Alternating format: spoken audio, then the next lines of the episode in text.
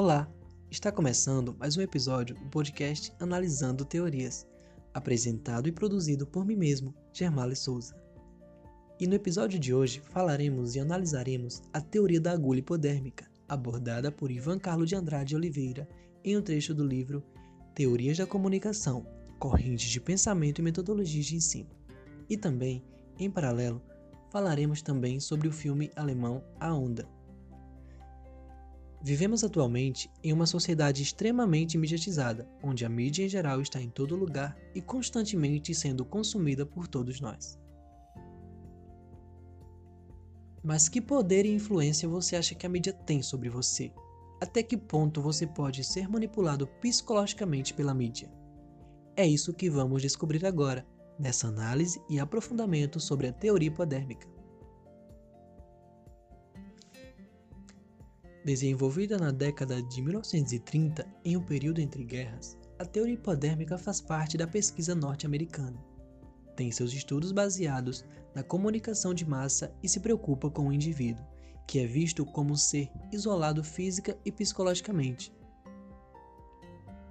Para a teoria hipodérmica, não existem relações interpessoais entre os indivíduos da sociedade, ou se existem, não são importantes no processo de comunicação.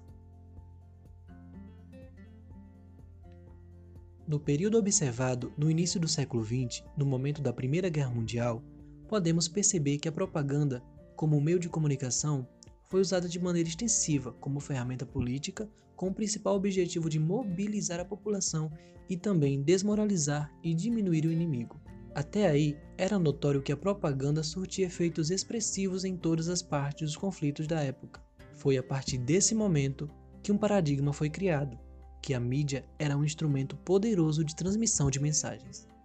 Logo depois, com o surgimento do rádio e do cinema, meios de comunicação de massa que também foram usados como ferramentas políticas de propaganda e de guerra, pôde-se perceber que esses meios possuíam um grande alcance e poder de influência sobre as pessoas, pois as mesmas não demonstravam resistência ou distinção em relação a regimes e governos autoritários, o que levantou questões para pesquisadores da comunicação.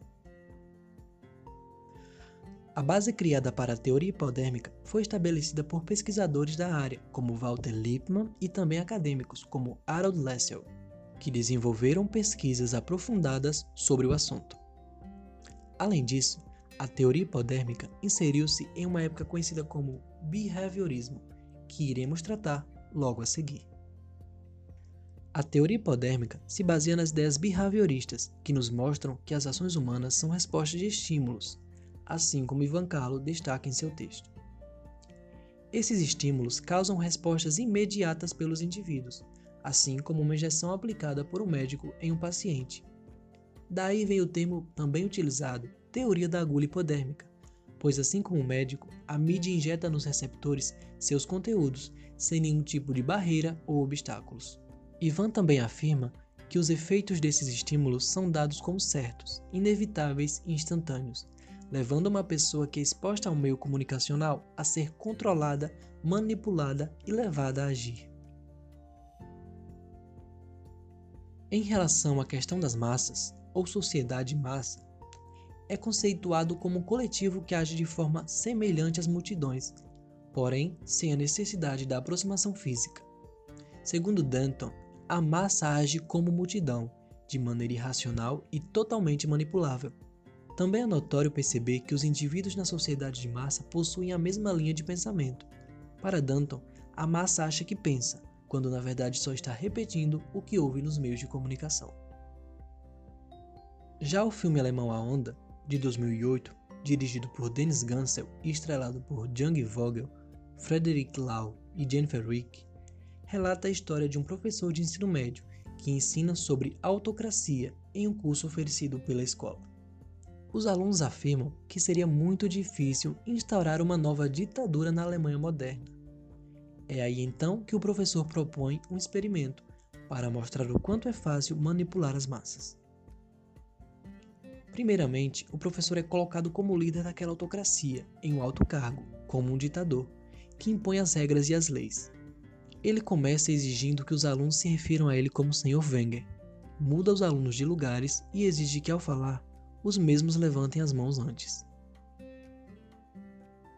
Logo depois, inicia-se o processo de construção de um grupo ou entidade, que define uma vestimenta, um nome e até um gesto, quase uma analogia ao próprio nazismo alemão. A ideia de padronização de aparência e uniformização de pensamento, com a definição de valores e ideais feitas pelo grupo vista aqui, remete à teoria hipodérmica, pois os membros desse grupo não possuem identidade própria, muito menos pensamentos e opiniões próprias, seguem e repetem de forma robotizada, na verdade, algo que foi definido por um meio. Outro exemplo que podemos notar da teoria hipodérmica no filme é a questão da solidão de um personagem que se sente acolhido por fazer parte de um grupo agora, o intitulado A Onda, onde todos são tratados igualmente. Esse personagem, agora dentro dessa entidade, se sente importante, quando na verdade está sendo manipulado por um sistema. E ele vê a necessidade de fazer parte daquilo e quer manter-se assim. Não quer sair para não ser rejeitado nem se diferenciar dos outros, e assim o mesmo continua recebendo estímulos de um meio, agindo de uma forma determinada por alguém ou por algo.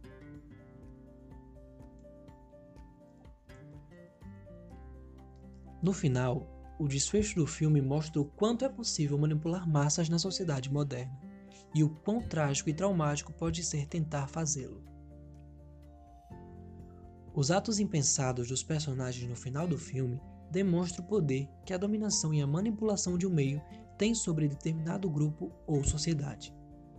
Por fim, com as mudanças sofridas pela mídia ao longo do tempo, outras teorias foram criadas, tornando a teoria hipodérmica defasada, pois não era possível utilizar tal teoria na tentativa de manipulação, pois com o passar dos anos ficou difícil manipular as pessoas.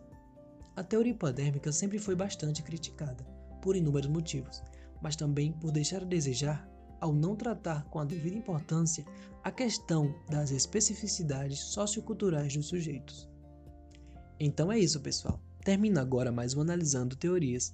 Nos vemos em breve em mais um episódio. Se gostou, siga-nos em todas as plataformas e não perca nenhuma de nossas próximas análises.